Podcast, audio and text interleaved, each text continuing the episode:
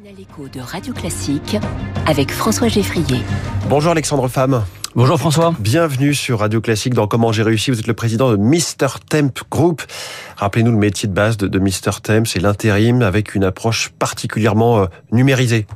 Exactement. Euh, Mr Temp est un groupe de travail temporaire pas comme les autres. On a vraiment deux points de différence par rapport aux gros acteurs du marché. Le premier, c'est que nous sommes organisés sous le format original de la franchise. Nos, nos 200 agences en France sont gérées non pas par des salariés, mais par des entrepreneurs franchisés qui appliquent notre savoir-faire. Et la deuxième grande différence, effectivement, c'est la technologie euh, qui nous permet d'aller recruter plus vite et mieux des candidats pour nos clients. Et c'est comme ça que vous luttez, euh, que vous essayez, que vous y arrivez aussi, euh, face à Adecco, Manpower, Randstad, qui sont un peu les mastodontes du secteur? Exactement. Vous savez, le, le travail temporaire, c'est un très gros marché. Hein. C'est près de 2 millions de personnes, de Français, qui, chaque année, font au moins un contrat de travail temporaire.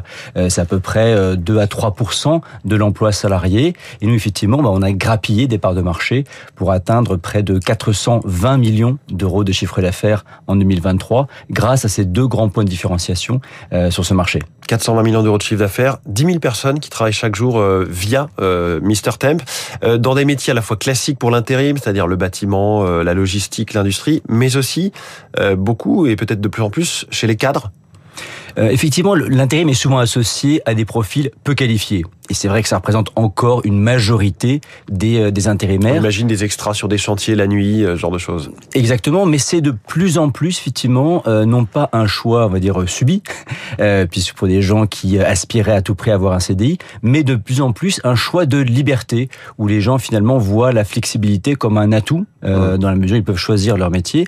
Et on se développe de plus en plus dans les métiers spécialisés, sur des métiers col blanc, dans la comptabilité, l'ingénierie, euh, l'informatique également, mais aussi dans les métiers paramédicaux, Oui. au profil d'infirmiers et d'aides-soignants, effectivement, qui de plus en plus choisissent effectivement ces formes de collaboration. C'est un peu provocation, euh, je dirais que le, le, le travail temporaire est finalement un contrat extrêmement moderne parce qu'il permet à la fois une flexibilité pour l'entreprise et pour les candidats, tout en maintenant un socle de droit extrêmement Mm. équilibré et responsable, puisque les gens sont bien salariés de l'entreprise. Oui, parce que j'allais vous demander, au-delà des effets de conjoncture, l'intérim comme modèle, est-ce que ça a de l'avenir euh, ou est-ce que en ce moment ça souffre euh, ce sujet de l'intérim? Vous dites c'est moderne, mais est-ce que le marché est là et euh, avec de belles perspectives?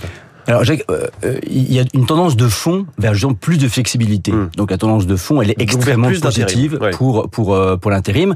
Maintenant, il se trouve que évidemment, les contrats courts sont une variable d'ajustement de l'activité. Et c'est vrai que maintenant, depuis plus de près de, de 14 mois maintenant, le travail temporaire est en baisse par rapport aux, aux années précédentes, qui sont vraiment euh, liées à la, à la conjoncture. On voit bien que l'inflation, euh, les incertitudes économiques qui pèsent au travers de la guerre en Ukraine, ou plus récemment les, les événements euh, au Proche-Orient, Mm. euh, ont, ont fait baisser l'activité, qui est en gros aujourd'hui aux alentours de moins 8, moins 9% par rapport au même, euh, au même mois l'année précédente. C'est très important ce que vous nous dites parce que l'intérim fait partie des indicateurs qui donnent une, une, une tendance pour les futurs chiffres du chômage. Il faut donc s'attendre à ce que ça se dégrade encore. Là, ça a commencé à remonter depuis euh, un trimestre.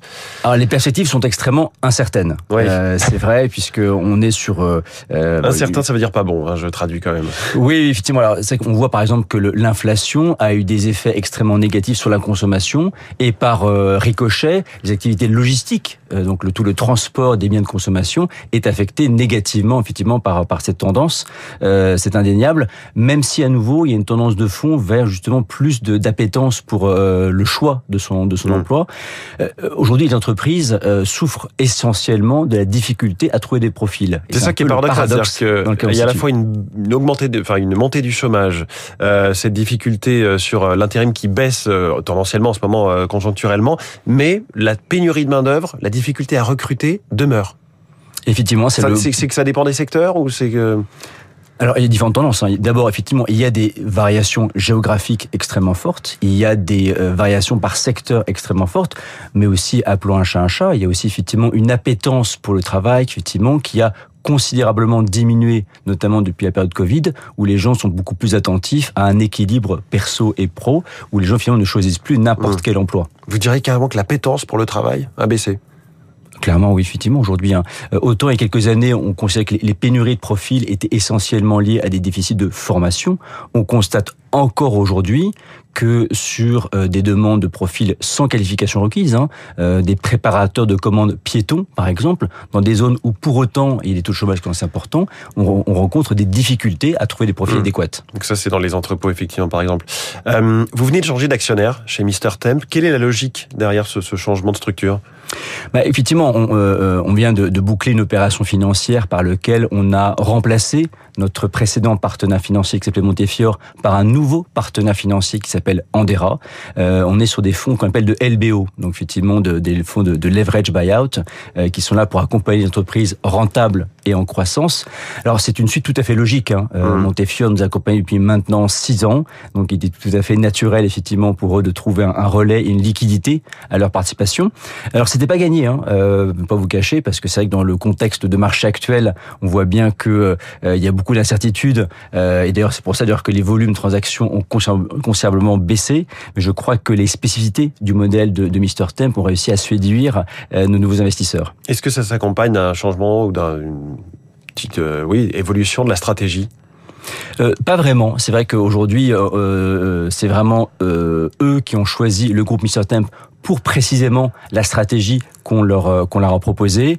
Euh, l'avenir, de l'accélération, hein, parce que vous visez un milliard d'euros de chiffre d'affaires d'ici 5 ans. Comment est-ce que vous allez y arriver alors, effectivement, on a des fortes ambitions hein, de poursuivre la croissance. D'abord la croissance en France sur ce modèle de technologie et de franchise, mais surtout d'aller évangéliser d'autres marchés européens et notamment l'Allemagne et l'Espagne qui font partie de nos cibles de développement pour les prochaines années. Donc euh, l'Allemagne et l'Espagne, euh, comment vous vous implantez sur place ces croissances euh, organiques, croissance externe Alors on est à la recherche de cibles d'acquisition. Oui. Effectivement, l'idée pour nous, c'est d'acquérir des acteurs de taille intermédiaire qui vont vraiment servir de plateforme pour nous, pour répliquer les succès de notre modèle, que sont à nouveau la franchise et la technologie, Mm. dans ces pays-là, qui sont également des pays qui sont extrêmement propices au développement du travail temporaire. Et donc vous avez de l'argent frais pour euh, mener à bien tout ça. Exactement, on a un peu de, de carburant dans le moteur pour effectivement accélérer notre croissance, sans pour autant dénaturer ce que font les, les recettes de notre succès en France. Alexandre Femme, cofondateur et président de Mr Temp Group, merci beaucoup Merci beaucoup François. d'être venu ce matin dans Comment j'ai réussi en direct. Il est 7h.